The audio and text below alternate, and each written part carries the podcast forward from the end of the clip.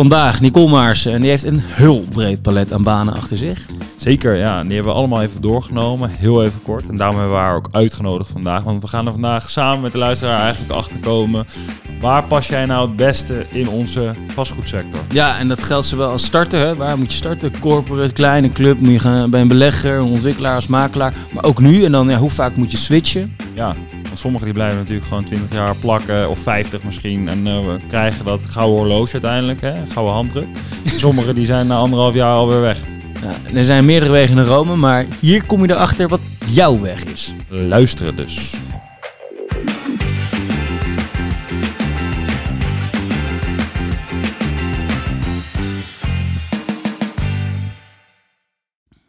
Nou, welkom uh, Nicole. Heb je het een beetje kunnen vinden hier in Amsterdam? Ja, dat ging makkelijk. Dankjewel. Leuk om hier te zijn. Goed, hey, um, we waren een beetje aan het voorbereiden en ik, uh, ik duik LinkedIn op. En ik was bijna een hele avond bezig met allemaal, allemaal nevenfuncties en alles wat je nu aan het doen bent. Wat, wat, wat, wat houdt je nu bezig eigenlijk? Wat heb je vandaag bijvoorbeeld gedaan? Oh, van, nou, vandaag was eigenlijk een hele leuke dag. was he, uh, hele verschillende dingen. Ik begon vanochtend in, uh, in Delft bij NEN. Ik ben voorzitter van een onderhandelcommissie wat uh, transparantie moet brengen op de koopwoningenmarkt. Dat was drie uur best wel heftig onderhandelen, vond ik zelf. Daarna ging ik in de auto naar Triodos. Dat was voor flexwonen. Een heel gesprek over hoe uh, kun je circulaire, modulaire woningen nou eigenlijk financieren. En Triodos heeft dat al gedaan. Dat was ook heel leerzaam. Heel mooi kantoor in Delft. Of in uh, Zeist ook, in, in de bossen. Ja, ja was ja. echt een heel mooi kantoor. En daarna had ik een afspraak bij Sport City met de CEO. Want ik heb uh, een soort sociaal plan. Dat noem ik jeugdliefde. En hij helpt Mind Us om daar ook een soort zakelijkheid in te brengen. Dus dat was mijn derde afspraak. En toen uh, ging ik naar huis. Dat is wel gevarieerd in ieder geval. Ja, dat was een beetje ja, een gemiddelde dag eigenlijk wel. Nou, dat is net, misschien net zo gevarieerd als uh, de rest van jouw uh, cv-loopbaan mm -hmm. tot nu toe. Vandaar ook dat we je hier natuurlijk voor uit hebben genodigd voor deze aflevering. Um, want Mats en ik hadden het erover en we wilden eigenlijk eens een keer goed beeld van het hele spectrum aan partijen schetsen op de vastgoedmarkt. Um, ik denk dat uh, het heel erg kan verschillen qua functie, zeg maar, wat je doet. Als mensen zeggen in het vastgoed, nou dan hebben de mensen die van buiten kijken waarschijnlijk al uh, direct een makelaar in hun hoofd. Uh, maar als je erin zit, dan zitten er natuurlijk daarbinnen ook nog echt heel erg veel smaken. Ja. Um, toch als je misschien, als we toch even plat slaan, want dat is altijd lekker om te generaliseren, zeg maar wat, ja, mensen die in het vastgoed werken en die, die het goed doen, hebben die misschien ergens toch een gemene deler ja, of vind ik zeker. Weet je, ik vind onze branche echt eigenlijk ontzettend leuk. Um, of je nou architect bent, denk ik, of stedenbouwkundige of ontwikkelaar of belegger. Ik vind dat er heel erg veel overeenstemming is in het DNA van de mens. Ik, uh, in toenemende mate zie je dat mensen echt gewoon hele mooie dingen willen maken en trots willen zijn op wat ze maken. En, uh, en ook kunnen zeggen van dit, dit is mijn uh, gebouw. Of het nou de ontwikkelaar is, de architect ja. is, de makelaar ja. is. Iedereen die eraan meege geholpen heeft, of in ieder geval een rol heeft gehad, die, die noemt het eigenlijk zijn gebouw. Ja, of eens, ja. ja. ja. En het is altijd toch wel positief. Weet je, iedereen is optimistisch. Ik bedoel, we zitten nu vandaag de dag niet in hele makkelijke tijden. En uh, we zijn best wel eerlijk als sector, maar we zijn wel altijd optimistisch. Er is altijd een oplossing. Dus ik vind het optimisme, uh, de positieve kant, het trots zijn op je vak, dat zijn wel kenmerken die, uh, die ik overal zie waar ik heb gewerkt. Ja, merk je dat ook, Mas, dat positivisme? Ik moet zeggen, ook uh, CBRE die geeft altijd zo'n uh, zo'n halfjaarlijkse of kwartaal-update. Hè? Dan over de, de markt. Nou ja, we weten allemaal, zeker in kantoor, maar het gaat niet echt lekker. En we weten inderdaad toch af en toe inderdaad nog even de spin aan te geven. Wel af en toe dat je zelf ook denkt van ja, weet je jongens, uh, kan het wat realistischer? Ik vraag me ook wel eens af of ze dat zelf ook denken. Maar ik, ik ben er heel blij mee, want wij moeten altijd internationale investeerders ook naar Nederland trekken. En ik zag vandaag zag ik weer een, een marktrapport. Mm -hmm. En de top vier steden van Europa qua huurgroei, alle vier in Nederland. Ja. Dat is bijzonder. Ja. Alle vier in Nederland, dacht ik nou ja. Eerste maar, twee en zijn dat dan Breda, Zwolle en... Uh, nee, nee, nee, nee, nee gewoon okay. de G4. De G4. Okay. Ik denk als Eindhoven erbij had gestaan dat, uh, dat de top 5 uh, Nederlands glorie was geweest. Maar los van de, de sector is geweldig. Ik bedoel, dat meen ik echt. Ik vind het ook echt heel leuk om in te werken. Maar deze aflevering is ook een beetje voor nou, de starters, maar ook de mensen die gewoon rond hun dertigste zitten en denken van... Oké, okay, uh, stel ik wil uh, de top bereiken, moet ik dan voor mezelf beginnen? Moet ik een overstap maken? Weet ik veel, moet mm -hmm. ik switchen? Moet ik juist lang bij een club blijven? En je hebt echt een, een, een, ja, misschien is het toch wel handig voor de luisteraars heel even je cv door te lopen, dat ze een beetje weten mhm. welke uithoeken van het vastgoed je allemaal hebt gezien. Ja. Wil, je het zelf doen of is het ook een beetje? ja, ik, heb hier ook een lijstje wat jij nee, wil eigenlijk. Nee, nee, ja, ik, Lijst. Ik, kan het wel, weet je, dat, dat is een beetje terugkijken. kan ik het een beetje, denk ik, uh, eenvoudig uitleggen. Ik denk dat ik uiteindelijk, ik heb ontwikkeld en ik heb belegd en vermogensbeheer. Dus weet je, je hebt in vastgoed natuurlijk allerlei assetclasses. Wonen, winkels, kantoren en zorg. Voordat je duizend meldingen op LinkedIn krijgt, waar dan precies? Dat we heel even weten. ING was in Oh ja, nee, ik heb gefinancierd bij ING Vastgoedfinanciering. Dus vreemd vermogen. Ik heb uh, ontwikkeld bij ING Vastgoedontwikkeling en bij Maarse Groep, ons familiebedrijf. Ik heb uh, met private equity uh, eigenlijk ook weer een ontwikkelentiteit opgezet. Dat was onder andere Roundhill. En toen ben ik het vermogensbeheerbedrijf uh, gaan runnen van Achmea. Dat was dus vermogensbeheer. Uh, en nu ben ik als zelfstandige. Wat ik, wat ik echt miste, vond ik zelf, is publieke ervaring. En als zelfstandige ben ik nu ja, onder andere dan adviseur van, van BZK, Binnenlandse Zaken. En als je dan terugkijkt, dan heb ik, uh, je, dat, dat is een beetje ontwikkelen, beleggen, financieren. Maar uh, op de een of andere manier is het ook een beetje gelukkig. Is helemaal niet gepland of bedacht of zo. Is het uh, wel heel erg leuk, vind ik nu achteraf, dat ik allerlei asset classes ook heb kunnen doen. wonen, winkels, kantoren, zorg bij Achmea. En als je dan zo terugkijkt, denk je, hey, best wel leuk, de cirkels rond in, in dat soort dingen. Er is vast weer iets nieuws. Maar zo terugkijken ben ik gewoon heel blij dat ik dat allemaal op de een of andere manier heb kunnen aangrijpen. Ja, ja nou, dat klinkt perfect. Uh, echt een vraagbaak hebben we hier. Um, even vragen en ik ga ze gewoon afvuren, weet je wel. En, en, als je wil afwijken of uh, toch ergens anders over beginnen, voel je vrij. Ja. Maar vraag 1 die kan staan, als je nou begint, moet je dan beginnen bij een grote corporate of bij een kleine club? Nou, het maakt niet uit, denk ik. Kijk, eh, het gaat heel erg om, de, om, je, om je attitude, denk ik. Attitude om te willen leren. Kijk, ik heb echt bij, bij ons eigen familiebedrijf, dat was zeker toen niet een, groot bedrijf, dan moet je gewoon alles zelf doen. Hè? Dus eh, je hebt geen juridische afdeling en... Uh, ja, je moet het gewoon allemaal zelf bedenken hoe je dat allemaal gaat regelen. En dat vond ik super leerzaam. Dat was ook later bij Sintes Achmea heel leerzaam omdat je gewoon een hele goede gesprekspartner bent voor hoofd JZ of uh, nou, noem het een andere afdeling. Ook je jaarrekeningen zelf moeten maken. Dat is super leerzaam. Dus en ik denk dat ik dan achteraf denk, nou ja, dat allemaal zelf willen doen, dat is misschien fijner als je jonger bent. Maar dat was van uh, enorme waarde later in mijn, in mijn werk. Maar als je bij een corporate werkt, dan zou ik je wel echt willen uitdagen om heel erg gewendbaar en nieuwsgierig te blijven. Want bij een corporate word je soms toch echt wel een beetje van je verwacht. Dat je langzaam en uh, rustig aan. En, uh, niet, niet, niet te wild en spannend en niet te snel. Dat hoort ook soms bij die corporate of bij zo'n vermogensbeheerbedrijf ook. En dan word je gewoon ongelukkig als je dan toch te snel wil. Dus dan, dan moet je gewoon andere kwaliteiten van jezelf aanspreken om gelukkig te zijn als je toch een beetje ongeduldig mens bent, bijvoorbeeld. Want is het ook wel zo dat je bij corporates een beetje hebt, omdat je inderdaad voor elke afdeling en elke ook uh, alles wat er moet gebeuren, wel weer een persoon hebt die daar gespecialiseerd is. Dat het denk ik best moeilijk is. Bijvoorbeeld, stel jij bent um, bezig met nieuwe projecten en die ben je opnieuw aan het uh, aankopen en je wil ook die waarderingen helemaal van doen, dan kan je er best tegen aanlopen. Ja, nee, we hebben iemand ervoor en mhm. die doet de waarderingen. ja. Oké, uh, maar ik wil ook even de tekeningen echt beoordelen van vind ik het goede plattegronden bijvoorbeeld voor woningen? Ja, we hebben weer iemand die technisch is en die is er goed in en daar gaat asset management over. Ja, ja. Dus dat is denk ik best wel een nadeel als je een breder spectrum wil leren en je zit bij een grote club. Nee, als je het niet allemaal zelf kan doen, dan moet je andere dingen willen leren daar. Kijk, bij zo'n corporate ben je gewoon succesvol. Zeker als je dat soort afdelingen allemaal hebt waar al die specialisten zitten die, uh, die je daarin moeten helpen. Dat je gewoon ongelooflijk goed wordt in, uh, in, in, in teambuilding en doelstellingen voor een team formuleren. En ja, eh, dan, dan moet je gewoon andere vaardigheden eigenlijk zien aan te zetten, ook van jezelf dus uh, ik vond dat achteraf. Ik dacht in het begin ook een beetje toen ik bij Sinterus ging werken van jeetje, man, hoe ga ik dit hier doen? Maar dan als je dan along the way een beetje ziet van oké, okay, uh, het is hier complexer en we hebben gewoon een hele andere opdracht hier dan zo snel mogelijk zoveel mogelijk woningen ontwikkelen. Dan, uh, dan, dan, kies je ook andere doelen om succesvol te zijn. Ja, en je zei dat je ook een beetje private equity ervaring had met, met, met Roundhill opzetten. Ja.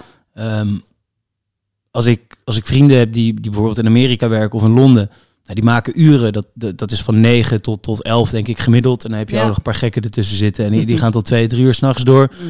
Nou, hier in Nederland kan je uh, bij het gemiddelde vastgoedkantoor, denk ik, de beleggers, ook de ontwikkelaars en ook bij heel veel makelaars, kan je om zeven uur kanon afschieten. Ja.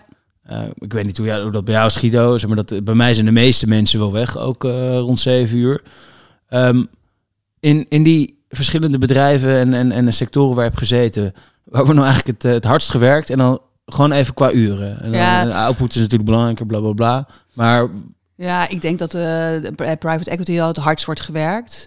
Uh, en dat is ook denk ik wel omdat je daar ziet dat er gewoon heel bewust verschillende categorieën talent wordt aangetrokken. En je jonge mensen net van de universiteit, die, die moeten gewoon rammen, rammen, rammen. En dat wordt ook van je verwacht en dat weet je ook als je daar gaat werken. Ja. En dat, uh, en dat is dan gewoon zo. Ja, dat moet je dan ook zelf een beetje bewust en goed uitkiezen wanneer je dat wel of niet wil doen. Ja, exact. Dat is gewoon uh, dat is een, een bewuste keuze. Ja. Uh, het is ook nog wel zo dat de, die jongens die dan bij de bank hebben, we hebben hier natuurlijk ook Victor van Bommel gewerkt, die uit het bankwezen kwam. Daar is het geloof ik nog wel een stuk harder werken eigenlijk voor zover het kan. Ik heb juist altijd het idee dat die jongens die vanuit echt die M&A-wereld komen, die dan in private equity gaan, dan wel vastgoed, dan wel niet, dat dat eigenlijk nog een stapje terug is. Mm -hmm. Dus het is maar net je referentiekader. Ook dat. zeg maar wat hard werken is. Maar Stel iemand zit nu in, uh, die doet een uh, master, een beetje vastgoed gerelateerde master. En denkt van, nou, ja, ik, work-life balance is voor mij gewoon belangrijk. Kunnen we een beetje proberen, wat zijn dan een beetje uren die je kan verwachten, schetsen? Bij, nou, bij een grote makelaar werk ik van x tot x. Ja, weet je, ik, ik, ik uh, heb me eigenlijk nooit laten verleiden om in uren werken te praten. Nooit. Weet je, het probleem dat we tegenwoordig een beetje hebben als mensen gezinnen willen, willen stichten. Van ja, ga je vier of vijf dagen werken? Of uh, welke verantwoordelijkheid neem je? Zou ik ook echt iedereen aanraden dat hele gesprek niet aan te gaan gewoon. Okay. We werken tegenwoordig zeven dagen op het moment dat het ons uitkomt. Ja. En, uh, ja, en Zo'n luxe. Ja, ik bedoel, als jij s'nachts wil werken omdat je s morgens niet eh, goed kan opstaan. Weet je, uh, dat kan misschien niet overal en ook niet in elke rol. Maar de flexibiliteit in hoe we werken is gelukkig zo groot. Dus pak die aan, ook als je jong bent. Het is alleen, weet je, ja, het is natuurlijk, ik denk de clichés zijn natuurlijk ook wel een beetje waar. Weet je, daar waar je haast hebt, werk je harder dan daar waar de processen gewoon langzamer gaan. Ja, alleen eh, nog even terug inderdaad misschien naar je, naar je opmerking rondom, uh, dus dat gaat misschien meer over groot-klein, zeg maar. Mhm. Van de mensen die bij een corporate zitten, die moeten wel um, uitgedaagd blijven inderdaad om misschien um, nou ja, uh, ondernemer te blijven, laat ik het zo zeggen. Alleen kan me ook wel voorstellen dat als je in het begin nog een beetje zoekende bent, dat het dan wel um, makkelijker is om echt in de leerschool van een corporate te gaan. Omdat er wel veel dingen voor je, voor je worden aangeboden qua, qua trainingen. Ook omdat de teams wat groter zijn, word je misschien al wat sneller een specialist uh, ergens op. Mhm. Waar, en, en bijvoorbeeld traineeships worden, worden aangeboden. Dus wat dat betreft, als je misschien dat ja, ondernemen misschien niet echt in je hebt, word je daar wel misschien wat sneller juist weer meegenomen. Ja. Ja, ik denk dat het gewoon heel belangrijk is om echt een beetje eerlijk te zijn. Hè? Ook uh, wat je wil leren. Ik denk, uh, weet je, ik ben echt best wel een generalist en ik ben nieuwsgierig. Ik vind het ook niet erg als ik iets niet weet, dan vraag ik het gewoon. Uh, en daar, uh, daardoor beweeg ik me best wel makkelijk ergens. Maar als je echt heel erg gedegen bent en liever alles heel precies wil weten voordat je iets durft te doen, ja, dan maak je gewoon andere keuzes die ook beter voor je zijn wellicht dan. En ik vind het gewoon best wel fijn om een beetje out of mijn comfortzone te zijn. Weet je, van nou ja, hoe, we weten het niet helemaal, hoe ga ik dat doen? Maar het is waar, zwaar wat je zegt. Als jij gewoon liever dingen aangereikt wil krijgen, dan, uh, dan is een corporate gewoon wat dat betreft wat makkelijker. Ja, dan word je gewoon iets meer meegenomen. En ik kan me ook wel voorstellen, hè, dus als je misschien een massagat dat voor jou is, maar als je wel echt mensen boven je hebt bij, bij een kleine club, waarvan je misschien al van tevoren weet, oké, hier kan ik echt heel veel van leren. Uh, dat je dan eerder geneigd bent om die keuze te maken. Alleen ik zou dan wel bijna zeggen, ja, heb die mensen al wel in het vizier voordat je die gaat maken. Want anders kan het ook zijn dat je juist ja. heel erg lang ergens tegenaan aan het hikken bent. Ja, waardoor het er niet van komt. Ja, wat bij mij gewoon heel fijn was, dat was eigenlijk, en daar ken ik Nicole ook van. Ik heb stage gelopen bij Sintes Agmea. En dan werkte ik bij de afdeling van Edward. Die kende ik toen al, dus mhm. daarna ben ik weer een master gaan doen. Toen wist ik wel van, oké, okay, Edward werkt nu bij een andere club, Rockfield kon het zo goed met hem vinden. Ik wist gewoon, als ik daar ga werken met hem, vond het toen al een hele fijne, inspirerende man. Dan zit ik in ieder geval goed. Maar ja, ik had natuurlijk het geluk en het toeval ja. dat ik iemand had leren kennen. Ja, maar dat wil ik eigenlijk net zeggen. Weet je, we moeten er niet zo over praten alsof het zo maakbaar is. Nee, dat is heel erg geluk. Ja, je, je, je, hebt een team waar je wel of niet mee klikt. Uh, ik moet heel ik zeg, ik heb ook wel eens gewerkt ergens waar ik een leidinggevende had, waar ik echt niet mee door een deur kon. Dat was zo leerzaam. Gewoon om mezelf te beheersen in me niet in een allergie te laten schieten. Weet je, wel succesvol te zijn. Weet je, ja, gewoon verdorie, hoe, hoe fix ik dit? Als ik Aardig blijven. Wat Aardig blijven. Aardig blijven, precies. Dus dat, weet je, Uitzitten. ja, nou ja, en ik heb soms ook tegen mezelf gezegd van, weet je, eh, ook in sommige raad van commissarissen als ik dan met mijn RVC ging praten bij Achmea. Nou, weet je, dat, dat was altijd frustrerend, omdat je altijd sneller wil dan zij goedkeuring wilden. En niks is makkelijker dan, dan nog drie slimme vragen te bedenken en je weer terug naar je hok te sturen. Nou, weet je, ja, jeetje, hoe ben je nou succesvol in dat proces? Ja. Nou, niet om te gaan schoppen. Nee. Nou, en, dat, en, dat, en dat soort die vaardigheden die wij in ons vak allemaal nodig hebben, die, die zijn gewoon heel divers. Dus daarin kan je van elke baan iets leuks maken. Maar ik zal je echt willen uitdagen van denk er heel goed over na wat je wil leren. Weet je, wat, wat heb je nou te leren? Wil je echt heel erg vakmatig bezig zijn en ontwikkelen? Nou, doe dat dan zo snel als mogelijk. Ben je meer een generalist en meer een manager? Ja, zorg dan dat je ergens in een corporate terechtkomt. Ja, Oké. En um, nou goed, je hebt zelf uh, een aantal uh, partijen gehad, Mans heeft ze net genoemd. Um, je hebt waarschijnlijk ook al een aantal keer aan de andere kant van de tafel gezeten als het uh, ging om sollicitaties. Ja. Um, ja, is, is daar een holy grail? misschien wat je wel vaak ziet of wat mensen zich vragen, afvragen, zeg maar, wanneer, moet je, wanneer is het nou goed om een stap te maken? Zeg maar, naar, naar, naar, naar hoe lang?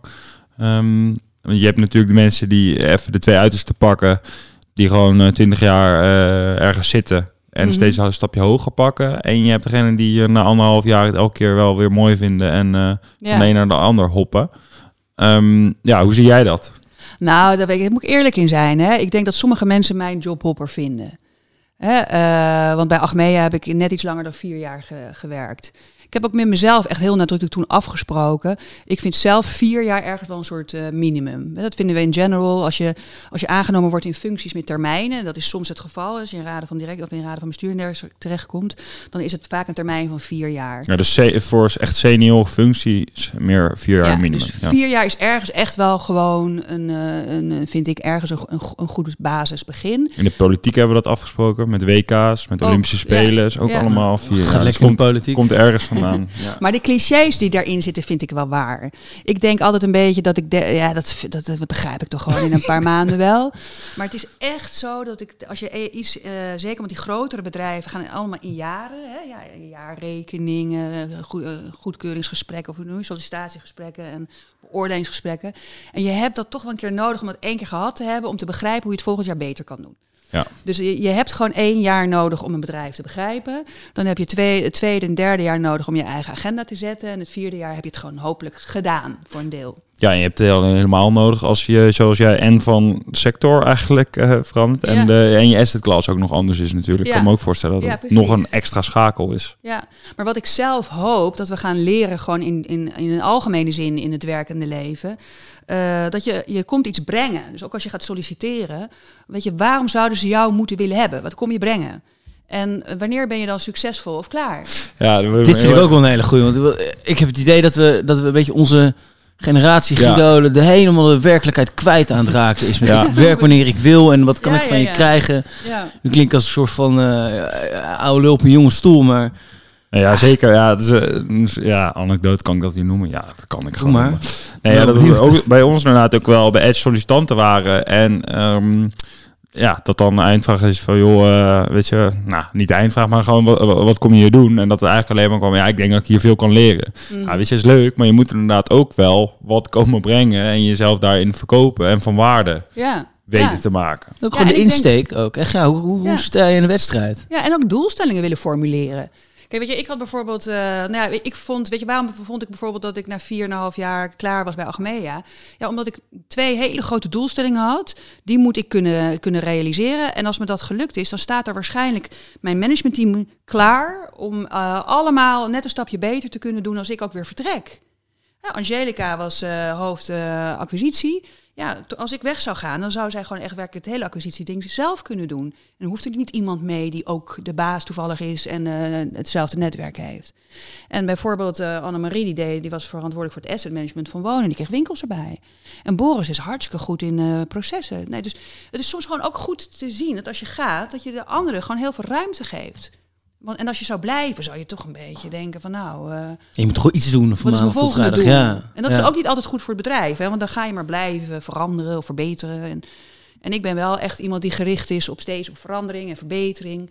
En uh, nou ja, als ik gewoon moet, moet, rust moet bewaren en het even een paar jaar moet laten zoals het is, ben ik gewoon niet de beste. En dat moet je dus ook weten. Wanneer ben jij niet meer de beste? Wanneer kan een ander het beter overnemen? Ja. En, dat, en als je dat durft te zeggen van jezelf, dan ben je continu aan het leren. En dan voorkom je ook dat je zelf een beetje indut. Omdat je niet meer zo blij bent of whatever. Want wat zou er bijvoorbeeld nu een eerste vraag zijn die je zou stellen aan, uh, aan een clubhopper? Of iemand die komt, nou, die heeft uh, voor vijf verschillende werkgevers gewerkt over een periode van... Uh, Zes jaar. Nou, acht ja, ja. ja, nou, dan zou ik wel vragen, weet je, waar komt je onrust vandaan? Of weet je, wat, wat, wat heb je nog steeds niet gevonden in vorige banen? Weet je, wat is er nodig om te willen blijven? Kunnen we een goed antwoord bedenken als je dit hebt gedaan? Dus ik denk dat er best wel mensen zijn ook nu die, die inderdaad in zo'n situatie zitten. En die denken, ja, gewoon weer niet. Alleen, ja.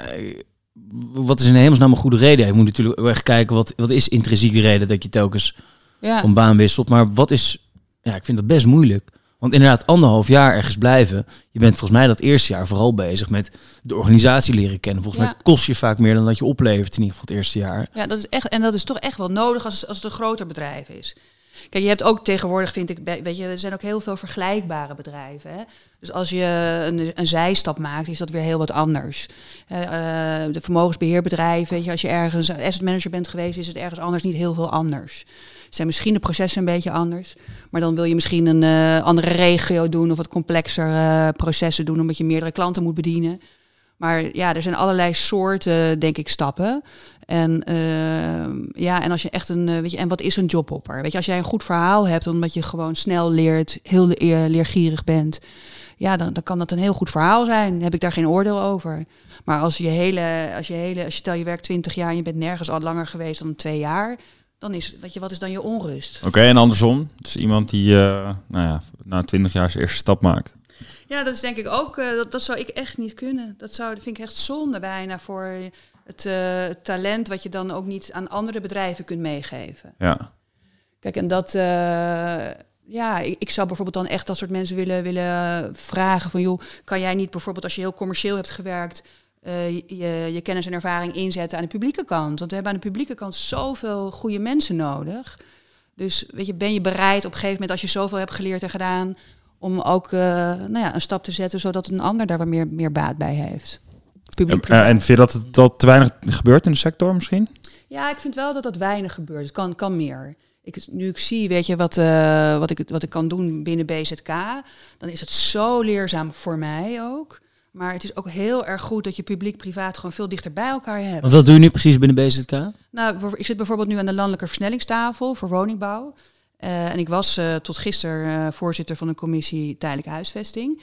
En dat zijn eigenlijk twee overlegorganen waarin we met markt, corporaties en overheid zoeken van wat gaat er nou mis? Waar is de versnelling in de, in, in de woningbouw te vinden? Wat moeten we doen? Uh, waar, waar, loopt het vast? Waar loopt het goed? Weet je, in Delft bijvoorbeeld ging echt in no time werden er flexwoningen neergezet. Waarom lukt het in Delft wel en waarom lukt het in Utrecht niet? En dat soort kennis dan uh, eigenlijk over het land verspreiden, maar ook inzetten. Hè. Dus dan ga je gewoon in je auto en dan ga je onderhandelen met uh, bijvoorbeeld Daiwa. Om, om een laatste duwtje te geven aan een, aan een business case. Ja, dus, Daiwa, de snelle huizenbouwer. Hè? Voornamelijk Jan Snel en dan... Ja. Een van de grootste bouwers van de wereld nu ook. En als je dan in uh, wat, ja, wat meer actief bent in zo'n publieke sector, hoe kijken ze daar eigenlijk naar, naar die commerciële mensen in het vastgoed? Ik had, ik had hier opgeschreven als vraag een beetje naar over het, uh, het imago van het vastgoed. Ja. Dat, uh, ik heb een hele lieve, mooie uh, linkse vriendin. Een hele leuke linkse, linkse familie. nou, echt links worden ze niet. Ik ben ook een beetje links, maar ze, in vergelijking met hen echt, echt totaal niet. En als ik daar kom, dan en ik leer weer een nieuw neefje of oom kennen. We zijn al vijf jaar samen, maar dan krijg ik dus... wat doe je? Dus ik had, ja, pro, pro, projectontwikkelaar. Ja. Ja, ja, ja, Dan hoop je nog dat ze de link met vastgoed niet leggen eigenlijk. Ja, dus ik weet niet eens meer. Andere projecten klinkt dan nog erger dan ontwikkelaar voor mijn gevoel. Maar uh, eigenlijk is mijn vraag van... Eh, denken ze in de publieke sector ook zo? En, en hoe, hoe, moeten we hier vanaf komen? Is het terecht of juist niet? Uh. Nou, kijk, ik, um, ik, ik heb bijvoorbeeld zelf bestuur gedaan van IVBN en van NEPROM. En dan zit je wel echt in je eigen bubbel van je eigen doelen die je even allemaal wil, wil behalen. En als je dan eindelijk zendtijd hebt bij de DG, dan, dan ga je in Wat is de DG? De, de, oh, de, de directeur-generaal, die is verantwoordelijk voor wonen binnen BZK. Okay. Daar zitten directies onder. En uh, als je dan eindelijk die zendtijd hebt, waar je drie, vier maanden op hebt zitten wachten, dan ga je echt in no time proberen alles te vertellen wat je belangrijk vindt. Nou, en dat is wel overweldigend voor de andere kant van de tafel. Dus uh, het is, we moeten gewoon meer dialoog, vaker met elkaar praten, meer op de, op de inhoud gaan zitten. En ons ook een beetje bewust zijn met wat voor energie wij soms binnenkomen binnen zo'n BZK. En wat ik nu zie aan, aan de kant van BZK, er zit zoveel kennis. Alleen zij werken in een hele complexe wereld. Ja. Het zou ons als sector wel sieren als we een keertje zouden kunnen vragen aan, uh, aan BZK. Hoe helpen wij jullie beter beleid Want complex is, het is politiek, dus ze hebben allerlei belangen die ze moeten afwegen. En het... Ja, en, maar ook, weet je, de, de samenwerking met financiën is bijvoorbeeld lang niet altijd even makkelijk. De begrotingsregels zijn best ingewikkeld. Uh, staatssteun moet je echt voor oppassen. Een minister die natuurlijk weer zijn eigen koers wil Oké, okay, laten, we, laten we die minister eens pakken. Want inderdaad, uh, nou, Hugo de Jong is de afgelopen jaren natuurlijk echt zwart gemaakt binnen de sector. Maar als we het nou even hebben over uh, je verantwoordelijkheid nemen. Nou, jij zegt uh, de mensen die commercieel verstand van zaken hebben, die zouden dat moeten inzetten om eens een keer in de publieke sector misschien kennis te delen, maar misschien ook juist voortouw te nemen. Ja. We hebben hier nu met hoe die Dijkgraaf hebben gezien, minister van Onderwijs, is natuurlijk toch wel een voorman. Uh, kan jij eens een, een, een vastgoedman, vastgoedvrouw voor de, voor de politieke bus geven of uh, gooien of in ieder geval aan te dragen, misschien voor een ministerpositie? Misschien zit ze tegenover je. Ja, nee, maar wie, wie ja, mis, ja, misschien wel. Maar wie, wie, wie zou dan uh, die verantwoordelijkheid moeten pakken? Nou, kijk, uh, moeten pakken, je moet het willen, weet je. En, en het, gaat, het hoeft het niet altijd meteen over de minister te gaan, maar ook over hè, allerlei mooie posten binnen het ministerie. Ja. Kijk, en uh, als je wat dichterbij komt, dan zie je dat er echt, zeker als je een beetje purpose gedreven wil werken, dat daar toch wel aan de knoppen wordt gedraaid met waar we straks gaan bouwen, hoe we straks gaan bouwen. Kijk, ik heb het zelf meegemaakt met flexwonen. Uh, er wordt toch wel heel veel uh, stimuleringsgelden daarin gepompt. Dat gaat niet alleen maar over verplaatsbare woningen. Er wordt echt nagedacht over hoe kunnen we de innovatie in die bouwsector stimuleren. En wij zitten allemaal maar alleen maar de koppen te lezen van die rijksvastgoedbedrijven, die RVB-woningen die niet geplaatst worden. Ja. Kijk, en dat uh, als je een beetje nieuwsgieriger bent en een beetje minder oordelend en een beetje vraagt, dan zie je ineens dat er een hele, uh, dat daar BZK iets doet. Wat we eigenlijk allemaal van de overheid verwachten, innovatie stimuleren. Maar laten we eens toch, was, nee, maar toch, ja. toch even naar die, die, ja. die ministerpost. Want ik, ben, ik vind het toch gewoon uh, interessant. Zeg maar, we kunnen toch. De quote 500 staat er vol mee. Met gewoon uh, vastgoedmannen, vrouwen die uh, hun strepen in het vastgoed hebben verdiend. Schuipen al lang op het droog hebben, ook buiten de quote. Ja, en je hebt het over purpose gedreven. Daar, zijn er, kennen we er ook een aantal van. Dan, dan ja. zou er toch wel. Dan zouden we toch wel iemand moeten kunnen bedenken van joh ik kan er een heleboel bedenken. Die maar, no, maar noem eens iemand waarvan je nou, denkt... Ik denk nou, wordt Koen boos als je hem... Uh... Ja, dan gaan we... we Koen nou ja, niet. Koen zou, Koen zou, iemand kunnen zijn. Maar ja, uh, weet je, we hebben nu op nummer 1, 2, 3 en 4 staan wonen. Ja, He, dus, uh, dus, dat, is dat is kantoren, dat is onhandig. Ja, dat is niet, niet zo logisch misschien. Nee. Maar uh, ik zou zo'n Karin Laglas zou ik uh, een hele goede vinden met veel ervaring. Maar zo kan ik zo'n Roel, Roel van de Beeld vind ik een hele goede met veel ervaring. Nou, weet je, als je zo even gaat door brainstormen, er zijn er een heleboel goede mensen, denk ik, te vinden. Ja. Misschien uh, moet je net met, met pensioen zijn of zo, dat je wat meer rust hebt. Zo Walter de Boer van BPD. Ik, ik zie wel veel mensen. Alleen we moeten dan, als je zo iemand dat vraagt te doen, denk ik als sector ook wel zo iemand uh, de kans geven om in die complexiteit te werken die er is. En niet meteen gaan schieten uit de heup wat er allemaal verkeerd is. Want dat zie je met bijvoorbeeld uh, middenhuurregeling en het puntenstelsel. Als je echt met de mensen spreekt en ook met de pensioenfondsen, begrijpen we allemaal eigenlijk wel dat het, dat het WOZ-puntensysteem een betere link moet hebben met de kwaliteit van de woning en de duurzaamheid van de woning en energielabel. Dat begrijpen we eigenlijk wel. En excessen tegengaan, hè? Dus ja. ja. En, en, uh, maar we zitten allemaal erover te praten en te huilen alsof het het grootste drama is van de sector. Maar we hebben ons daar al wel weer een beetje op aangepast. Heel veel van je nevenfuncties en ook in je werk bijvoorbeeld bij Sinterus ben je heel erg uh, ESG gedreven geweest. Of mm -hmm. heel veel dingen met duurzaamheid. Um, op de vastgoedmarkt weten we dat een van de minst gelezen artikelen zijn artikelen die over duurzaamheid gaan. En wij hebben ook wel eens gezegd, vinkje halen bij de het is, het is toch heel belangrijk. Maar wij zeggen, we willen een podcast misschien over duurzaamheid doen. En het is niet dat het per se wordt ontraden. Maar het is wel gezegd, ja, dat, dat, dat wordt nou wel het minst aangeklikt heb toch het idee dat er best wel wat jonge mensen zijn die zeggen, nou, ik wil, weet je, do good en uh, ik, ik, wil een baan hebben met uh, purpose en ik uh, en nog een paar leuke Engelse termen. Ja. Um, maar stel, je, kan ik er nog wat doen? Ja, ja. Um, nee, nee daar, daar, moeten we niet aan beginnen. Mijn vraag is eigenlijk, um, wat zou je die adviseren? Bij wat voor soort club moeten die gaan werken? Moeten ze met gaan greenwashen of moeten ze... Nee, nou kijk, ik, ik vind het eigenlijk jammer om te horen dat dat zo is. Want het verbaast me wel. Want kijk, uh, duurzaamheid is natuurlijk een beetje plat geslagen. En dat doen we zelf. Omdat we, denk ik, te weinig echt naar de inhoud willen gaan. Maar als je, kijk, en voor mij is duurzaamheid echt tweeledig heel erg. Ook die sociale kant van duurzaamheid vind ik op dit moment heel belangrijk. Want de, de, de E-kant is, is al best wel ver ontwikkeld, is wetenschappelijk onderbouwd, is niet meer zo spannend. We moeten alleen zorgen dat we daar de goede KPI's bij benoemen. Weet je, waardoor we ook echt duurzamere projecten maken. En dat, dat kan soms denk ik nog beter. Weet je, absolute biodiversiteit, uh, lifecycle assessments op, op, uh, op kwaliteit en duurzaamheid.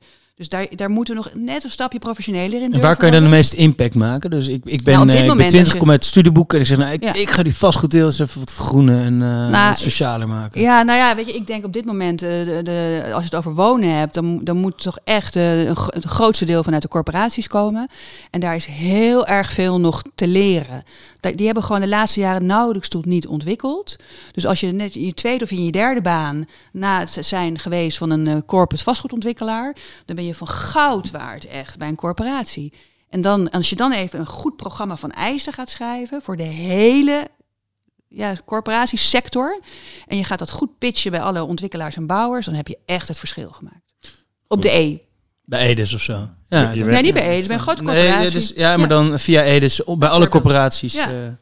Nou, je bent goud waard, maar volgende aflevering, Mats, komen we erachter of je dan ook daadwerkelijk goud betaald wordt. Ik heb nog één prangende vraag. Eén prangende vraag, sorry. Um, Oké, nou doe maar dan.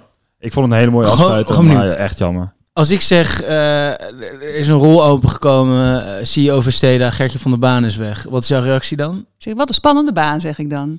Maar het is wel moeilijk. Maar wel interessant. Ja, het is een spannende baan, denk ik. Want je moet, je moet echt. Uh, Gert-Jan heeft zo'n mooi bedrijf neergezet, denk ik. Hè, dus uh, van, weet je, van goed naar een beetje beter. Of weet je, wat is de strategie van de beleggers? Dat is denk ik wel dan de opdracht van de, de opvolger van Gert-Jan. Zou jij weten wat je ermee aan moet? Ik, ik zou wel, uh, kan wel wat bedenken wat je daar in de toekomst mee kan. Ja, het is heel mooi tafelzilver, maar al het, al zilver moet gepoetst worden. Oké, interessant. Even mooi afsluiten. Kijk of je zelf... ik heb een brugje voor je, Guido. Of je zelf een beetje tafelzilver kan uh, veroorloven in het vastgoed. Oeh, ja. Nou, daar komen we dan volgende aflevering achter. Wat moet je nou doen om... Uh, waar kan je de meeste centen verdienen, hè? Ja. Wat gezegd. Naken. Poen. Dankjewel, Nicole. Graag gedaan.